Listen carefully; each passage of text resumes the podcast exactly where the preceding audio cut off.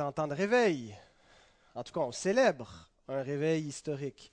Vous savez, euh, ce qu'ont en commun les grands réveils dans l'histoire de l'Église, les réveils authentiques, devrais-je dire, parce qu'il y a toutes sortes de mouvements de réveil religieux, mais euh, sont-ils tous des réveils qui sont authentiques, qui sont une œuvre de Dieu, qui aboutissent sur la conversion des, des hommes? Et je pense que les réveils authentiques ont en commun ceci c'est qu'ils sont tous provoqués par la parole de Dieu. Généralement, c'est lorsque euh, la parole est prêchée fidèlement, lorsque l'Évangile est prêché fidèlement, euh, et qu'il s'ensuit des conversions euh, massives. Et, et, donc, quand ces conversions sont le fruit de la parole de Dieu, et non pas simplement d'un mouvement religieux quelconque, eh bien, on a là un réveil authentique. Et puis, comme Justin le disait en commençant le culte, euh, aujourd'hui, 31 octobre, nous, nous, célébrons le 493e anniversaire euh, d'un des plus grands réveils de l'histoire, euh, qui a commencé donc à, à, pareille date en 1517, lorsque Martin Luther dénonçait la vente d'indulgences, l'Église catholique qui vendait la grâce de Dieu, qui trafiquait le pardon contre des indulgences que les gens achetaient et qui a dénoncé donc ce commerce en clouant ses thèses sur une cathédrale en Allemagne. Et puis c'est ce qui a mis le feu aux poudres, c'est ce qui a commencé, qui a instigé le mouvement de la réforme, qui a été un immense réveil, euh, qui, a changé, qui a changé le monde, qui a changé le cours de l'histoire. Et euh, aujourd'hui, nous sommes les héritiers de, cette compréhension euh, des Écritures qui a, été révisée à la Réforme. On a complètement révisé comment est-ce qu'on comprenait le, salut et la grâce de Dieu. On a prêché la justification par la foi seule, le salut par la grâce seule, ce qui était euh, une nouveauté à la fin du Moyen Âge d'enseigner une telle chose. Et ce qui est intéressant, c'est que on parle d'un réveil au XVIe siècle, alors qu'en réalité, tout l'Occident était christianisé. Hein, il n'y avait pas un pays d'Occident qui, ne, connaissait pas le christianisme. En fait, c'était la religion d'État partout. Alors, tout l'Empire, tout le, monde était christianisé, et pourtant les gens ne connaissaient pas Christ. Les gens ne connaissaient pas Dieu. Et ils ne connaissaient pas Dieu parce qu'ils ne connaissaient pas la parole de Dieu. On ne peut pas connaître Dieu sans connaître la parole de Dieu. Parce que la parole de Dieu, c'est celle qui nous révèle Dieu. Martin Luther dit qu'avant l'âge de 20 ans, il n'avait jamais vu une Bible de vie. C'était un christianisme qui était fondé sur la tradition, qui n'était pas fondé sur la révélation, qui n'était pas fondé sur la parole de Dieu. Et par conséquent, dans ce christianisme, c'est un christianisme sans Christ, sans Dieu, où les gens euh, ne connaissaient pas l'Éternel.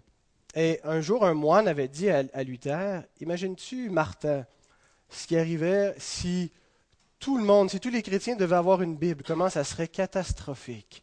Et Luther lui avait répondu, si tout le monde pouvait lire la Bible, il y aurait plus de chrétiens. Avec raison, c'est effectivement ce qui est arrivé. J'aimerais qu'on s'imagine ce matin si nous n'avions pas la Bible. Imaginez que vous n'aviez plus la Bible que vous ne pouviez plus lire la parole de Dieu. Comment pourriez-vous connaître Dieu? Comment pourriez-vous grandir dans votre connaissance de votre Dieu? Comment pourriez-vous entretenir cette, communion avec lui sans sa parole? C'est absolument essentiel d'avoir la parole de Dieu pour connaître notre Dieu.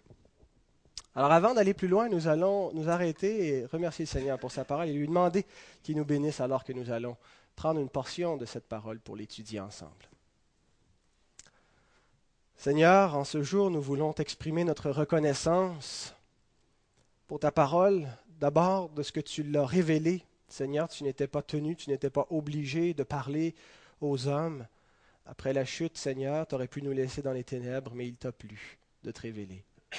Et nous voulons te remercier aussi, Seigneur, de ce que tu as préservé ta parole de ce que, Seigneur, cette parole nous est parvenue aujourd'hui, que par elle nous te connaissons. Seigneur, nous te prions ce matin que tu disposes nos cœurs à cette bonne parole, que nous puissions écouter, Seigneur, ta voix, entendre, Seigneur, ce que tu as à nous dire. Au nom de Christ. Amen. Je vous invite à ouvrir la parole du Seigneur dans euh, l'Évangile d'Ésaïe, au chapitre 55.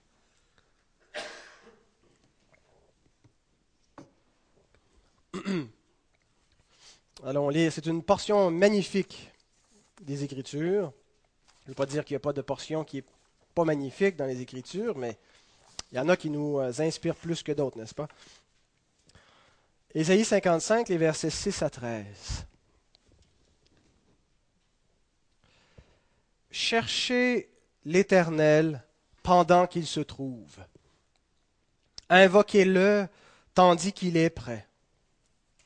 Que le méchant abandonne sa voie et l'homme d'iniquité ses pensées.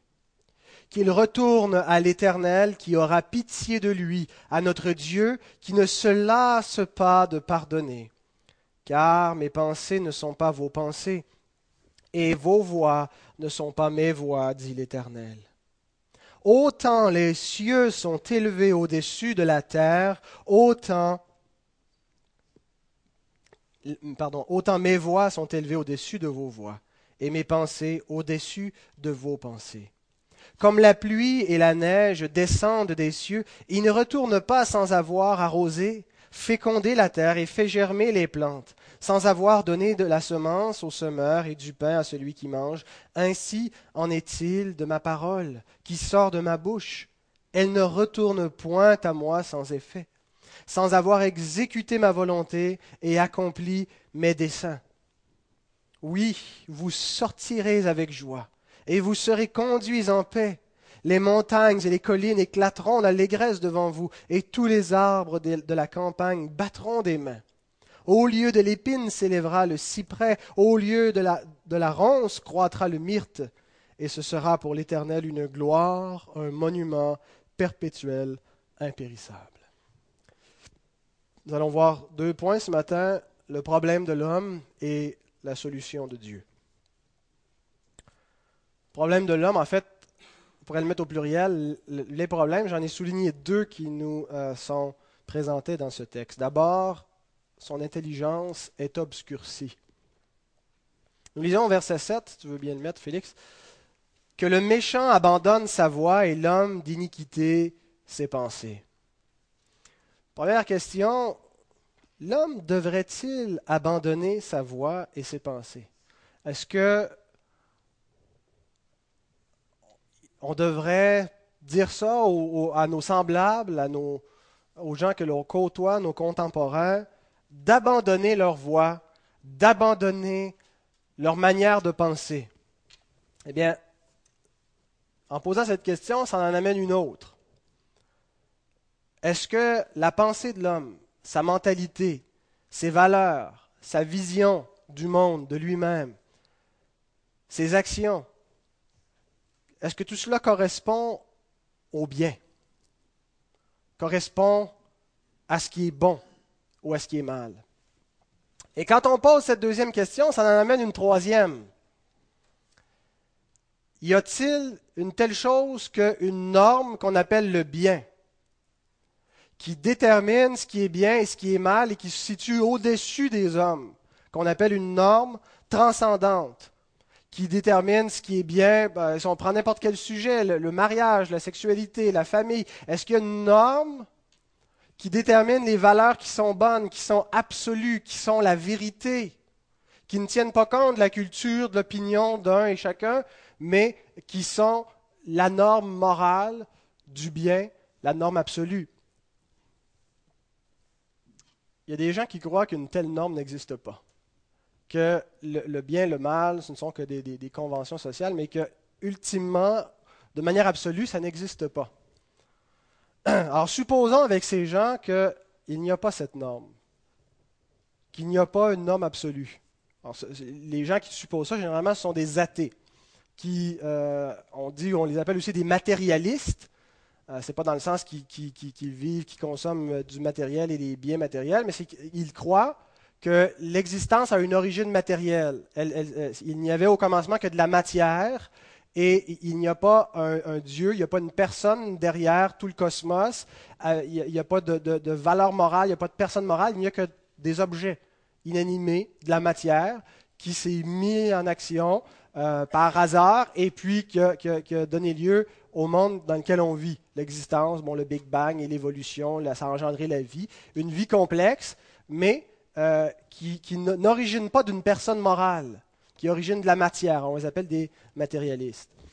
Alors, selon cette opinion, les actions sont ni bonnes ni mauvaises. En fait, elles peuvent ni être bonnes ni mauvaises, parce que dès qu'on dit qu'une action est bonne ou mauvaise, c'est qu'on la situe par rapport à une norme, par rapport à une norme morale absolue, puis on dit ça, c'est ce qui est bon, puis en dehors de ça, on est en dehors de la norme.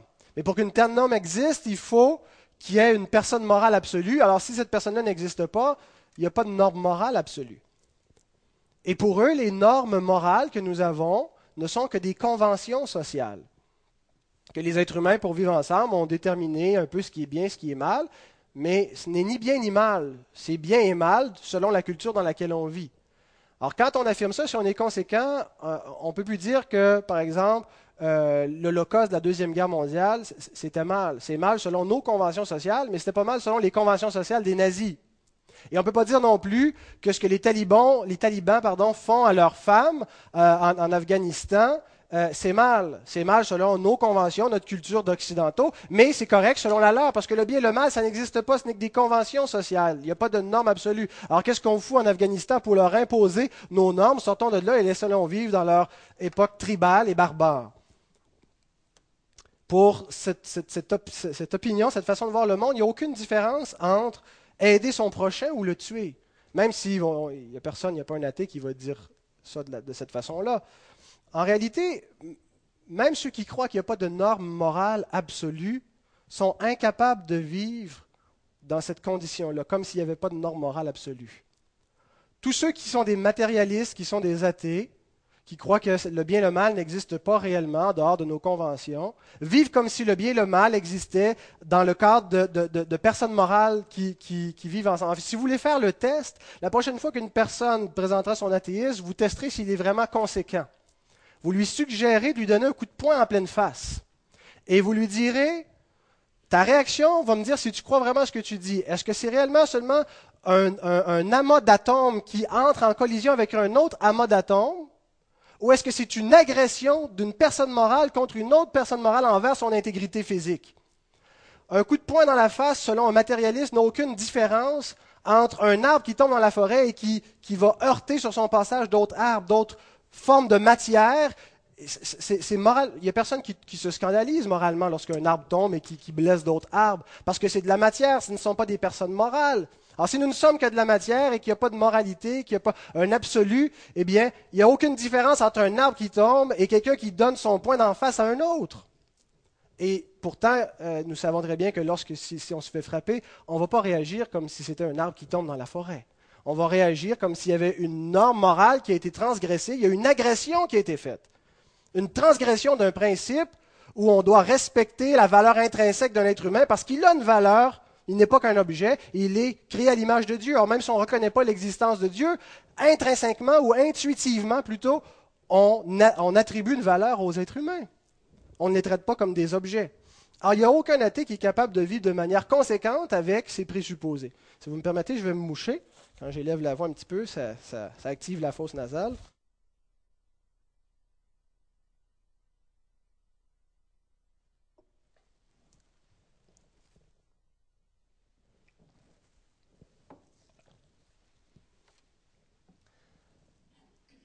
Maintenant que nous avons supposé que la norme transcendante n'existe pas, supposons qu'elle existe. Maintenant, supposons qu'il y a réellement au-dessus des êtres humains une loi morale, un absolu qui détermine le bien et le mal. Ça indiquerait d'emblée une chose, ça indiquerait qu'il y a deux perspectives sur la réalité actuelle. Il y a deux perspectives. On a une, seule réalité. Hein. On vit dans une réalité. Nous sommes réels. Ce n'est pas un rêve, ce qui vous arrive en ce moment. Vous, êtes, faites une expérience réelle. Vous des êtres vivants. Et sur cette, sur, euh, cette expérience réelle, il y a deux perspectives différentes. Il y a une perspective qui est objective et il y a une perspective qui est subjective. La perspective objective, c'est celle de Dieu celle de celui qui est au-dessus de toutes choses et qui voit les choses telles qu'elles sont réellement et qui a une juste perspective, qui sait la vérité. La perspective qui est subjective, c'est la nôtre. Et euh, elle n'est pas nécessairement vraie. La perspective de Dieu, elle est nécessairement vraie. Elle ne peut pas être fausse.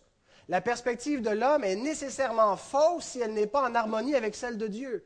Dès que l'homme ne pense pas comme, comme Dieu pense, l'homme est dans l'erreur, parce que sa perspective n'est pas transcendante, elle est immanente. Il ne voit pas au-dessus de la réalité, mais il est dedans et il a une perspective subjective.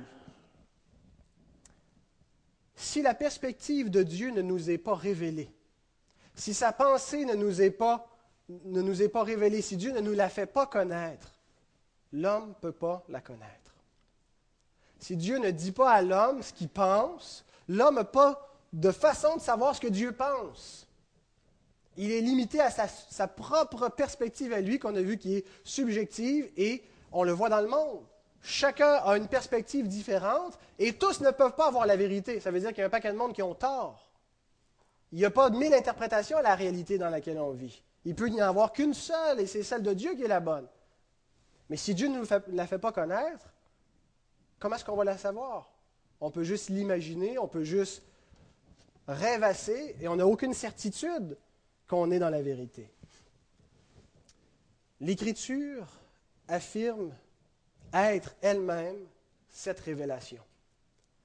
La révélation de la parole de Dieu, de la norme objective sur notre réalité, ça vient d'en haut, c'est Dieu qui parle, il nous dit, voici quelle est la vérité, voici ce que vous êtes, voici ce qui est bien, voici ce qui est mal. Voici l'interprétation vraie de la réalité dans, laquelle vous vivez. Dieu déclare ceci en Ésaïe 55, les versets 8 et 9. Car mes pensées ne sont pas vos pensées, et vos voix ne sont pas mes voix, dit l'Éternel. Autant les cieux sont élevés au-dessus de la terre, autant mes voix sont élevées au-dessus de vos voix, et mes pensées au-dessus de vos pensées.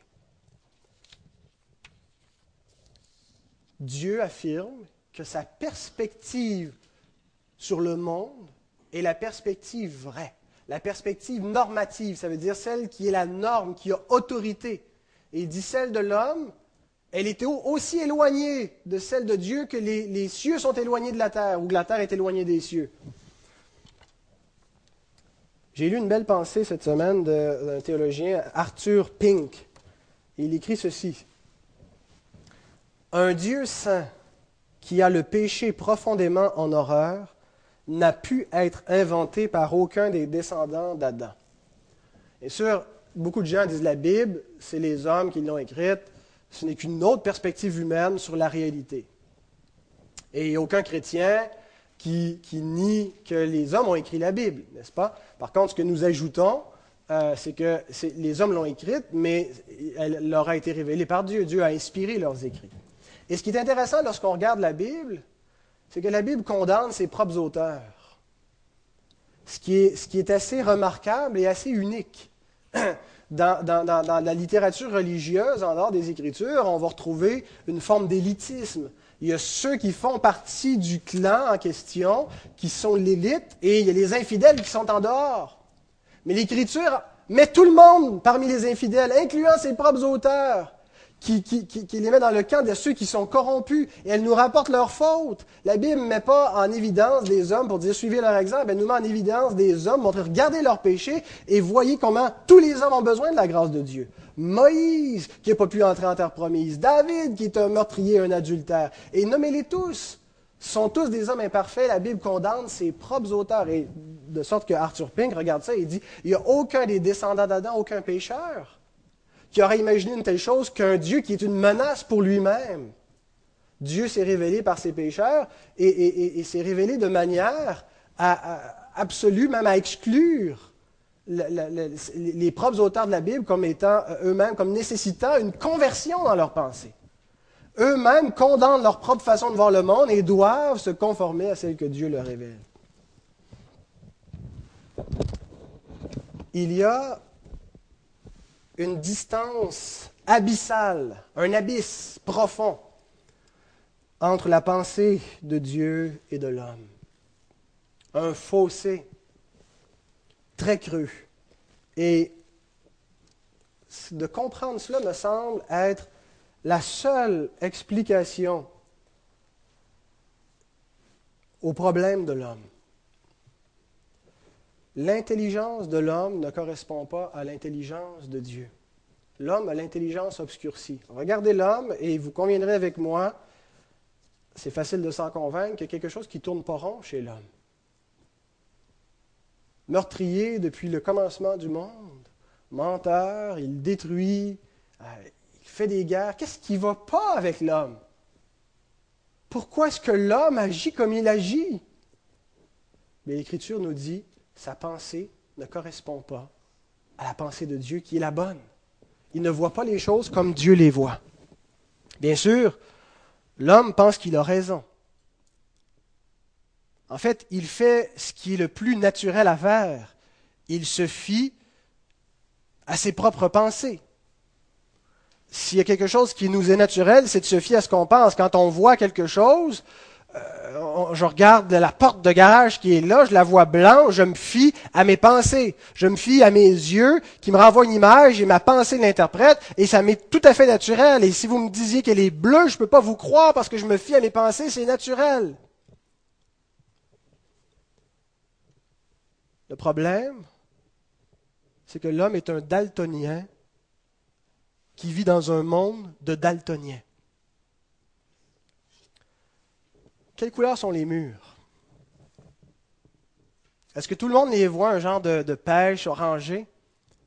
Je ne suis pas tout seul à les voir comme ça. Vous les voyez tous de la même couleur que moi, n'est-ce pas? Et nous nous fions tous à la fiabilité de nos yeux pour interpréter la réalité objective de la couleur des murs. Et nous, avons tous, nous arrivons tous à la même conclusion que les murs sont de cette couleur-là. Mais si nous étions tous daltoniens, comment pourrions-nous savoir que ce que nous percevons avec nos yeux ne correspond pas à la réalité des murs. Comment le saurions-nous? Qui nous le dirait?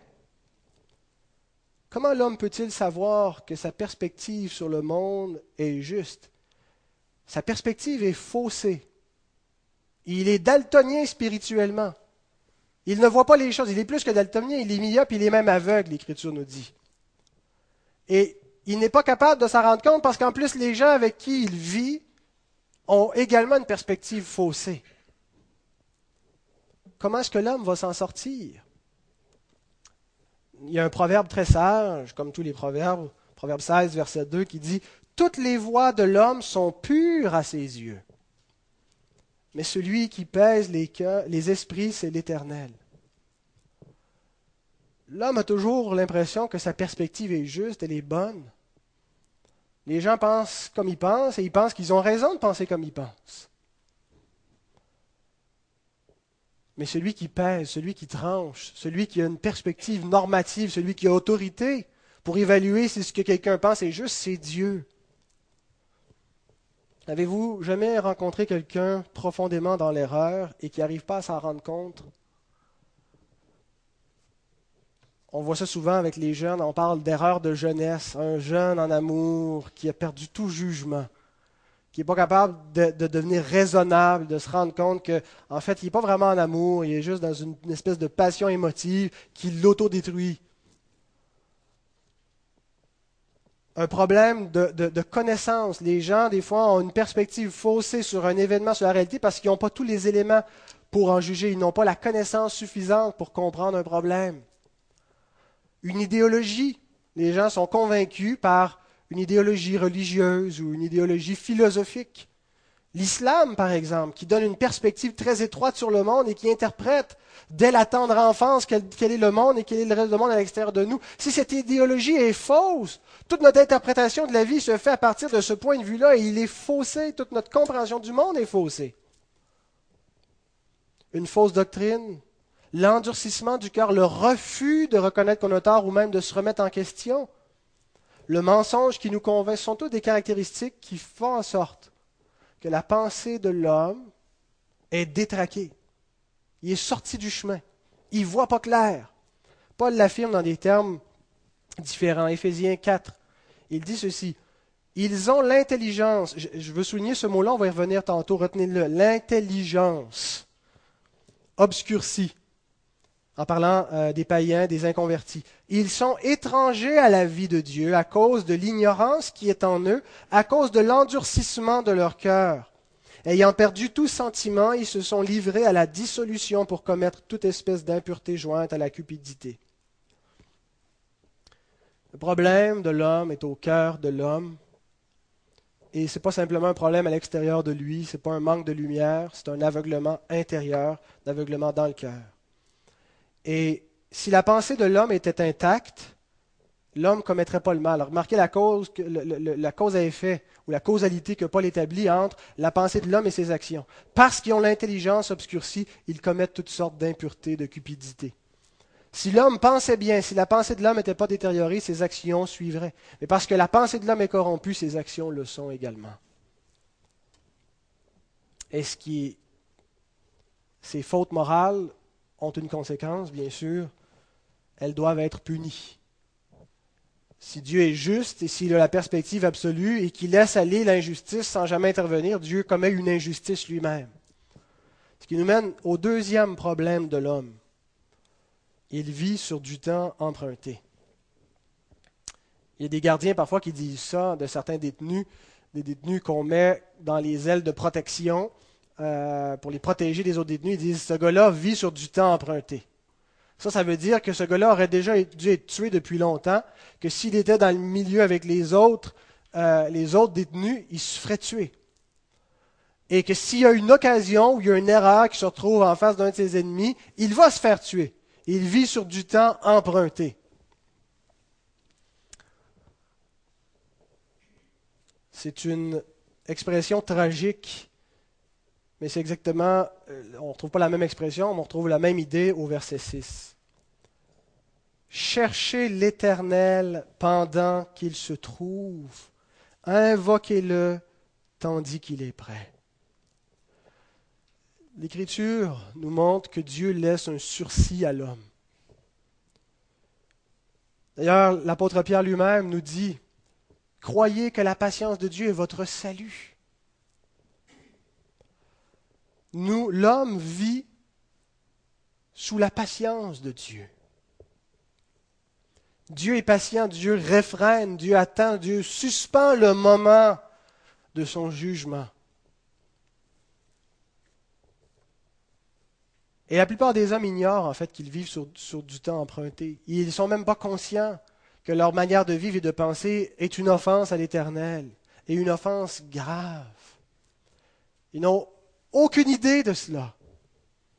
Mais ce qui est encore plus grave, c'est que d'autres, d'autres connaissent les avertissements de la parole de l'Éternel et refusent obstinément de se convertir d'abandonner leur voie, de se repentir. Sans tête, on appelle ça de l'impénitence. Jésus donne une parabole pour ceux qui vivent de manière à, sans se soucier de ce qui s'en vient, sans se soucier de la vie, de l'existence après cette vie, sans se soucier de ce qui vient après la mort. Et euh, il dit ceci, il termine la parabole, et c'est Dieu qui s'adresse à cet insensé qui vit de cette manière, Luc 12, 20 à 21. Dieu lui dit, Insensé, cette nuit même, ton âme te sera redemandée, et ce que tu as préparé, pour qui cela sera-t-il? Il en est ainsi de celui qui amasse des trésors pour lui-même et qui n'est pas riche pour Dieu. Savez-vous quand vous allez mourir?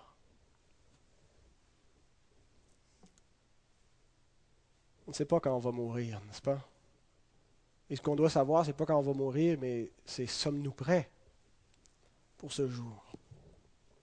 Il y a peut-être trois ans de cela, ma, ma, ma soeur et son mari fêtaient leur 30e anniversaire. Ils ont eu 30 ans à la même époque.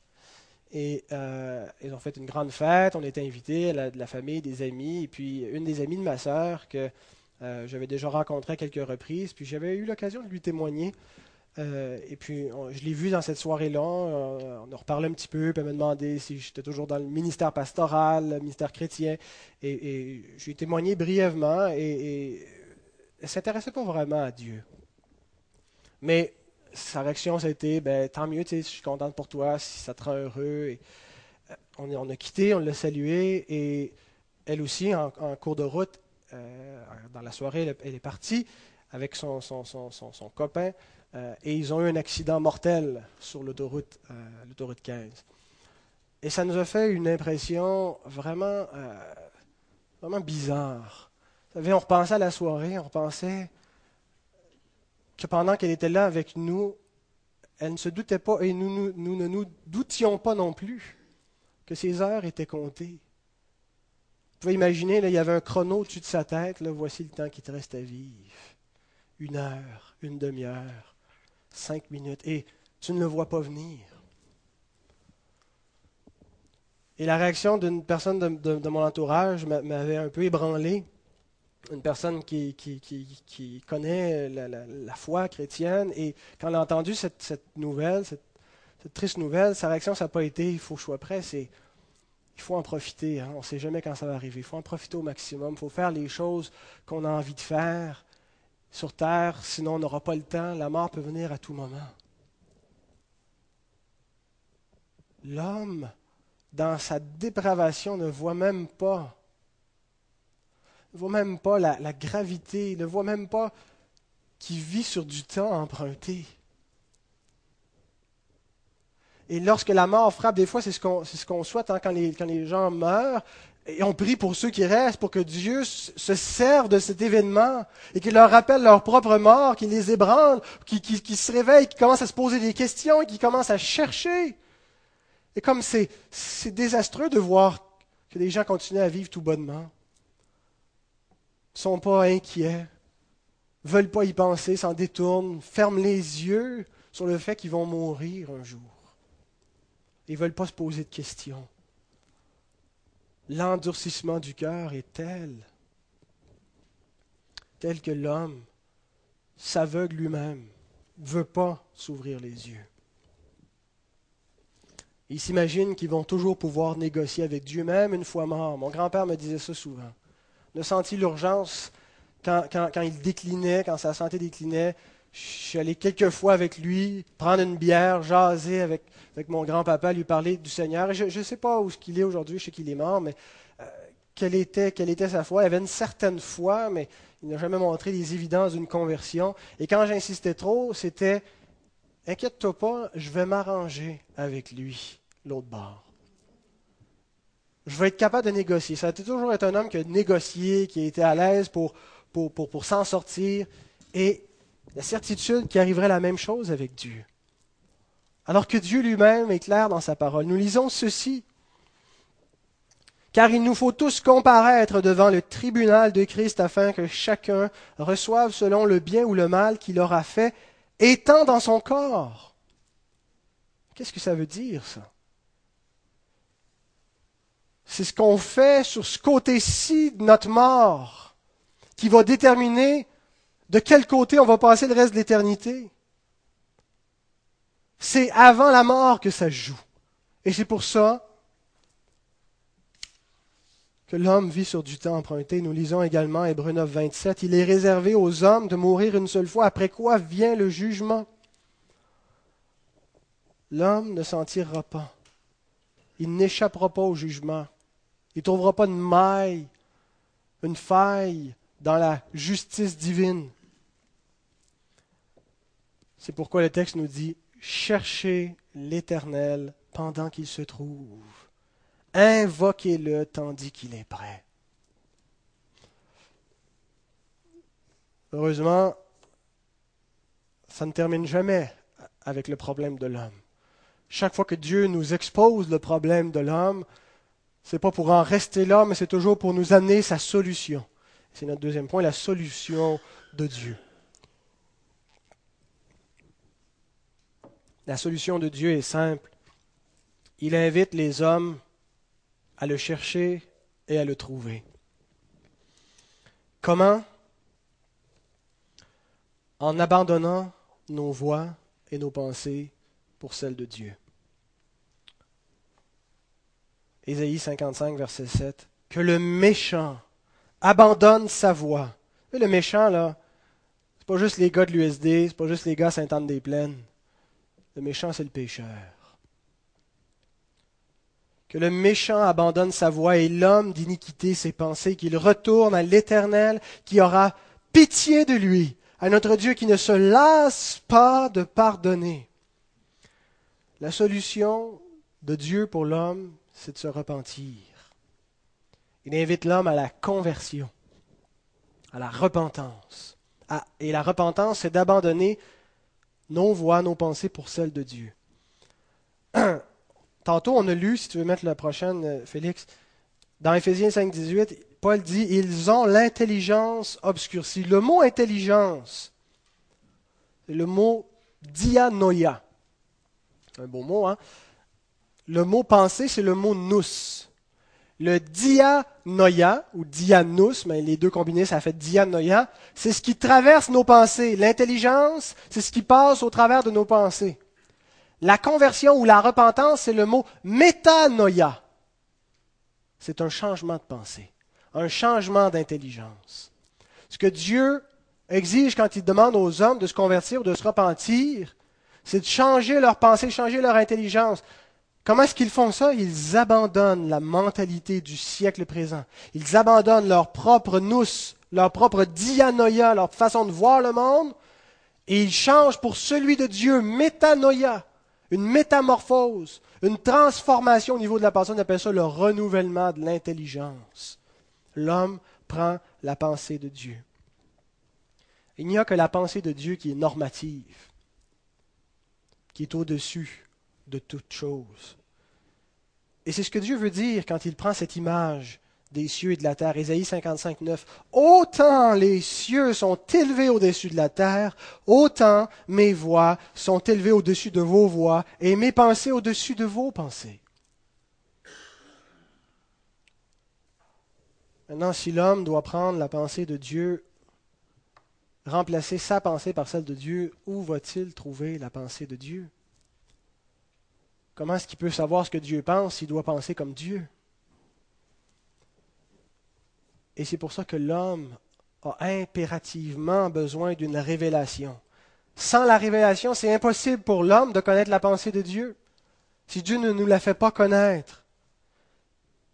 Et le reste du texte nous affirme avec une belle image cette doctrine de la révélation. Dieu révèle sa pensée à l'homme. Ésaïe 55, 10 et 11. Comme la pluie et la neige descendent des cieux, il n'y retourne pas sans avoir arrosé, fécondé la terre et fait germer les plantes, sans avoir donné la semence au semeur et du pain à celui qui mange. Ainsi en est-il de ma parole qui sort de ma bouche. Elle ne retourne point à moi sans effet, sans avoir exécuté ma volonté et accompli mes desseins. La parole de Dieu accomplit le salut de Dieu une extraordinaire image, la pluie et la neige. Hier, on s'en revenait de la chute de la fête de Philémon, et sur la, la 148, il y avait une tempête de neige. Ah, c'était plutôt une tempête de slot, c'était de la pluie-neige. C'est magnifique hein, lorsque les premières neiges viennent. La pluie et la neige sont absolument essentielles. L'hiver, même si on trouve ça difficile pour notre climat, c'est absolument essentiel parce que ça régénère complètement toute la nature. Hein, tout, se gèle, la neige vient, recouvre tout ça, tout tombe dans une mode de, de, un cycle de, lenteur, toute la, sève des arbres est, congelée, et la vie se renouvelle après ça. La neige fond avec tous les nutriments, il va nourrir toute la création. Et c'est ce que fait la pluie aussi durant la saison euh, de l'été.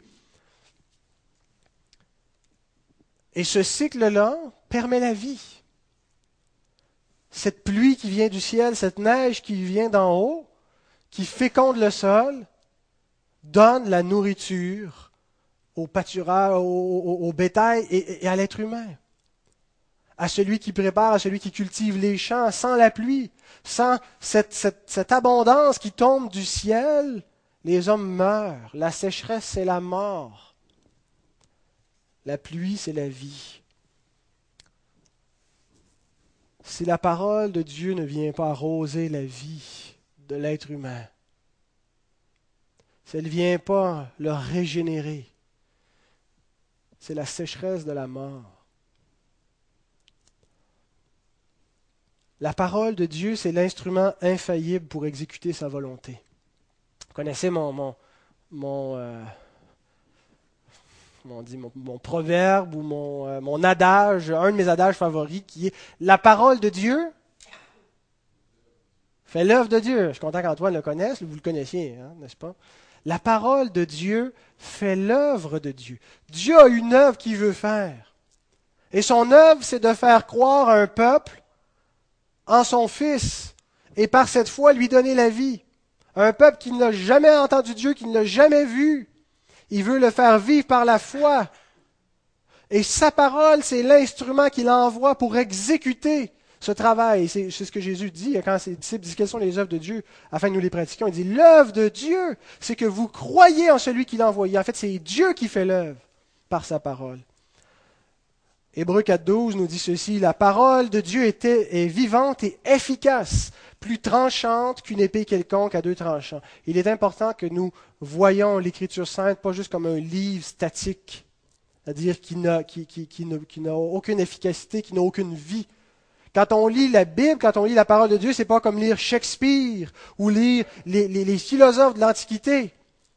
Nous lisons un livre qui est vivant une parole vivante et une parole efficace. Et remarquez comment l'Écriture nous montre que la parole de Dieu est, l'instrument par excellence pour exécuter sa volonté. Comment est-ce que Dieu a créé les cieux et la terre? Au moyen de, de sa parole. Parce que c'est une parole efficace. Dieu a commandé à des choses qui n'étaient pas là, qui n'existaient pas. Il les a appelées comme si elles existaient, et par l'efficacité et la puissance de sa parole, elles sont venues à existence. Dieu dit que la lumière soit, et la lumière fut. Dieu crée par le pouvoir de sa parole. Sa parole s'est faite chair, elle s'est incarnée. Sa parole, celle qui révèle Dieu, qui le fait connaître, est venue dans le monde. Qu'est-ce qu'elle a exécuté, cette parole? Elle a exécuté le salut en faveur des hommes une parole efficace, une parole vivante. Sa parole écrite, qui est une révélation tout aussi exacte de lui-même, qui est sortie directement de lui. Théopneustos, elle a été soufflée de Dieu. C'est cette parole-là qui appelle les hommes et qui les, qui les ressuscite des morts. Quand Jésus dit déjà, les morts entendent la voix de Dieu et ressuscitent. Il parle de ceux qui sont morts spirituellement. Et ça correspond à l'enseignement des apôtres, lorsqu'ils affirment que nous avons été régénérés par la parole de Dieu. Cette parole qui nous a fait naître de nouveau et qui est la seule qui peut édifier nos âmes, qui peut nous faire, nous construire. Édifier, ça ne veut pas juste dire avoir un, bon feeling, un, sentiment de bien-être dans, dans une circonstance. Être édifié, ça veut dire être construit dans notre compréhension de Dieu. Et comment est-ce qu'on est construit dans notre compréhension de Dieu par notre maturité dans la parole de Dieu? Ainsi en est-il de ma parole qui sort de ma bouche, elle ne retourne point à moi sans effet, sans avoir exécuté ma volonté et accompli mes desseins. Ce que Dieu veut, il le fait arriver au moyen de sa parole. C'est fort intéressant, parce que le texte nous dit ce que Dieu veut. Il veut que les hommes se convertissent. Il veut que les hommes se repentent de leur mauvaise voie et se tournent vers les siennes, qu'ils abandonnent leur façon de voir le monde, leur pensée, leur orgueil, pour se soumettre à la vision de Dieu. Et Dieu dit, c'est ma parole qui fait arriver cela. C'est ma parole qui fait en sorte que les hommes se convertissent de la sorte.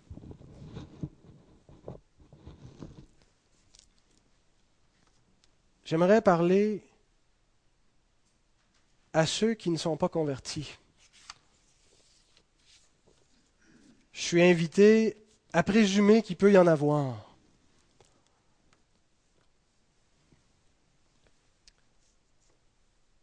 Des fois, on peut penser en apparence être un chrétien, un enfant de Dieu, mais la Bible nous dit que c'est vraiment au-delà de quelque chose des apparences, c'est au-delà d'une pratique, c'est au-delà d'une foi superficielle, c'est une affaire de cœur. La conversion, c'est quelque chose de profond dans le cœur. Une conversion, c'est pas juste de dire je crois que Jésus est mort pour mes péchés, puis parce que je crois ça, parce que j'accepte que ça c'est la vérité, je suis sauvé. Une conversion, c'est d'embrasser La révélation complète de Dieu est de se soumettre à Dieu. C'est de cesser de penser comme on pensait pour penser comme Dieu pense. C'est de lui obéir et de marcher dans ses voies. Et j'ai toujours cru que Jésus était le Fils de Dieu, mais je n'ai pas toujours été converti. Je ne me suis pas toujours soumis à lui. Par contre, on peut se poser une question. Comment se fait-il qu'il y en a qui soient inconvertis? Puisque la parole est efficace. Si Dieu appelle les hommes à la conversion, et la conversion se produit par l'efficacité de sa parole qui accomplit le dessein pour lequel Dieu l'a envoyé. Comment se fait-il qu'il y en a qui sont inconvertis? Comment se fait-il que la parole ne convertit pas les hommes Qu'elle ne produit pas le fruit pour lequel Dieu l'envoie Alors que certains l'entendent, cette parole, et qu'elle ne leur fait rien. Nous lisons dans la première épître de Paul aux Thessaloniciens, il dit ceci au verset 1. Vous savez vous-même, frères, que notre arrivée chez vous n'a pas été sans résultat. Paul est en train de dire, nous sommes venus chez vous et il s'est passé de quoi? Les hommes que vous étiez avant notre arrivée et après notre arrivée, ce pas les mêmes hommes. Vous êtes devenus de nouvelles créatures. Vous ne connaissiez pas Dieu avant notre arrivée, mais après notre passage, vous avez connu votre Créateur. Votre vie a complètement été changée. Notre arrivée chez vous n'a pas été sans résultat. Et un peu plus loin, il nous dit pourquoi. Parce qu'en recevant la parole de Dieu que nous vous avons fait entendre, vous l'avez reçue non comme la parole des hommes, mais ainsi qu'elle l'est véritablement, comme la parole de Dieu qui agit en vous qui croyez.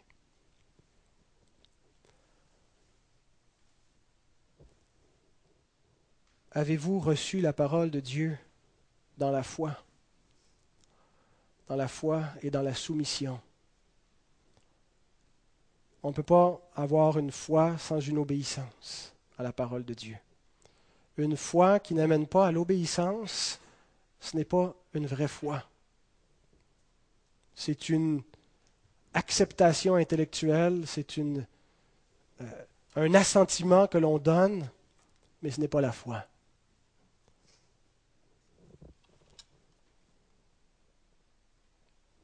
Si l'homme ne reçoit pas la parole de Dieu, cette même parole va le condamner.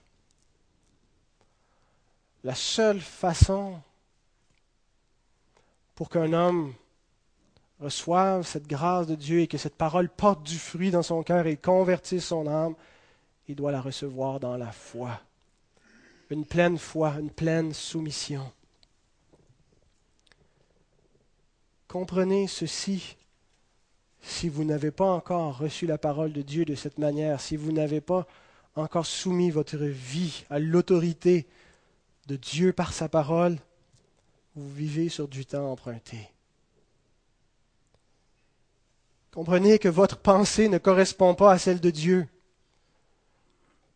Comprenez que vous essayez de vous convaincre par de faux raisonnements que tout va bien, que tout est correct, que cette petite foi superficielle est suffisante et que je peux continuer à vivre ma vie comme je l'entends, en étant sauvé parce que j'ai accepté Jésus dans mon cœur, sans réellement me convertir. Cette façon de penser n'est pas celle de Dieu et c'est un faux raisonnement et vous devez vous convertir.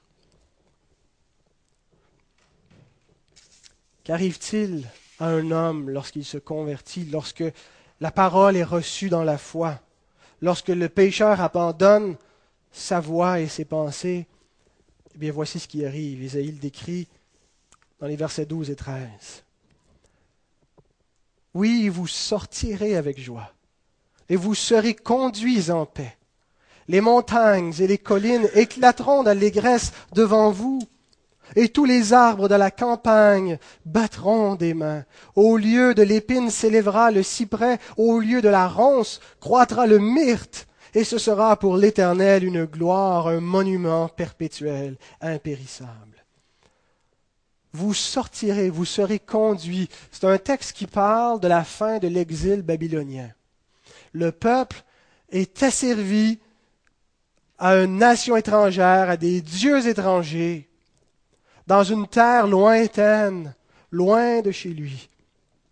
Et Dieu lui promet qu'il va le délivrer.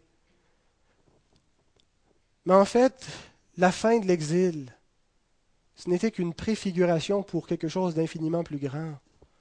La fin de l'exil du péché. Libérer un peuple physique, une nation d'un esclavage physique, ça n'apporte pas la vie éternelle, ça. Cet exil-là, la fin de cet exil pointait vers un autre fin d'exil. Et ça préfigurait le salut.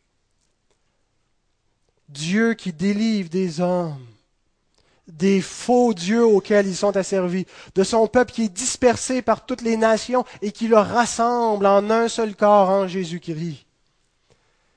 Et il lui dit, ça va être la joie qu'il lui donne et la paix, des fruits par excellence du salut, d'un cœur renouvelé, la joie et la paix avec Dieu. Et il nous parle d'une création entièrement renouvelée. Paul, lorsqu'il nous décrit la condition actuelle du monde dans le péché, il parle aussi de la création qui est asservie à la vanité et qui souffre les douleurs de l'enfantement. Et le salut que Dieu annonce a des implications même pour la création qui va être affranchie, qui va être complètement renouvelée. L'épine et la ronce qui est remplacée, qui est le renversement de la malédiction qui a été donnée à la chute. Vous lirez dans Genèse chapitre 3, verset 17 à 18, quand Dieu maudit l'homme et maudit le sol, il dit le sol va te produire des ronces et des épines. Mais dans le salut, Dieu renverse la malédiction. Et il lui fait cette promesse où il va être parfaitement en harmonie avec l'environnement dans lequel il vit, avec le peuple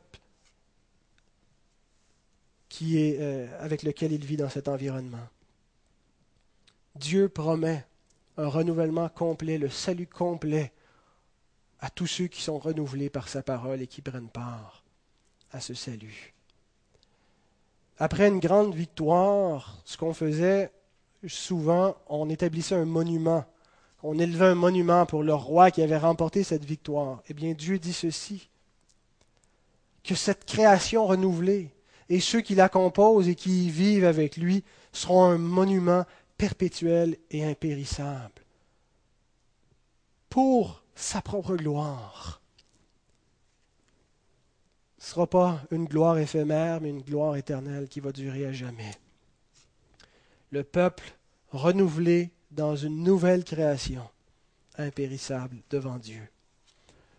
Deux chapitres plus tôt, l'auteur nous a révélé comment Dieu ferait une telle chose Sur quelle base est-ce que Dieu se ferait un peuple saint, un peuple renouvelé, un peuple délivré Nous lisons ceci, je termine avec cette dernière citation, Ésaïe 53, 10 à 12. Il a plu à l'Éternel de le briser par la souffrance, le serviteur souffrant. Après avoir livré sa vie en sacrifice pour le péché, il verra une postérité et prolongera ses jours. Le serviteur souffrant va prolonger ses jours après sa mort. Et il va avoir une postérité, il va avoir un peuple, il va rassasier ses regards. Et l'œuvre de l'Éternel prospérera entre ses mains. À cause du travail de son âme, il rassasiera ses regards. Par sa connaissance, mon serviteur juste justifiera beaucoup d'hommes, et il se chargera de leurs iniquités. C'est pourquoi je lui donnerai sa part avec les grands il partagera le butin avec les puissants, parce qu'il s'est livré lui-même à la mort, et qu'il a été mis au nombre des malfaiteurs, parce qu'il a porté les péchés de beaucoup d'hommes, et qu'il a intercédé pour les coupables.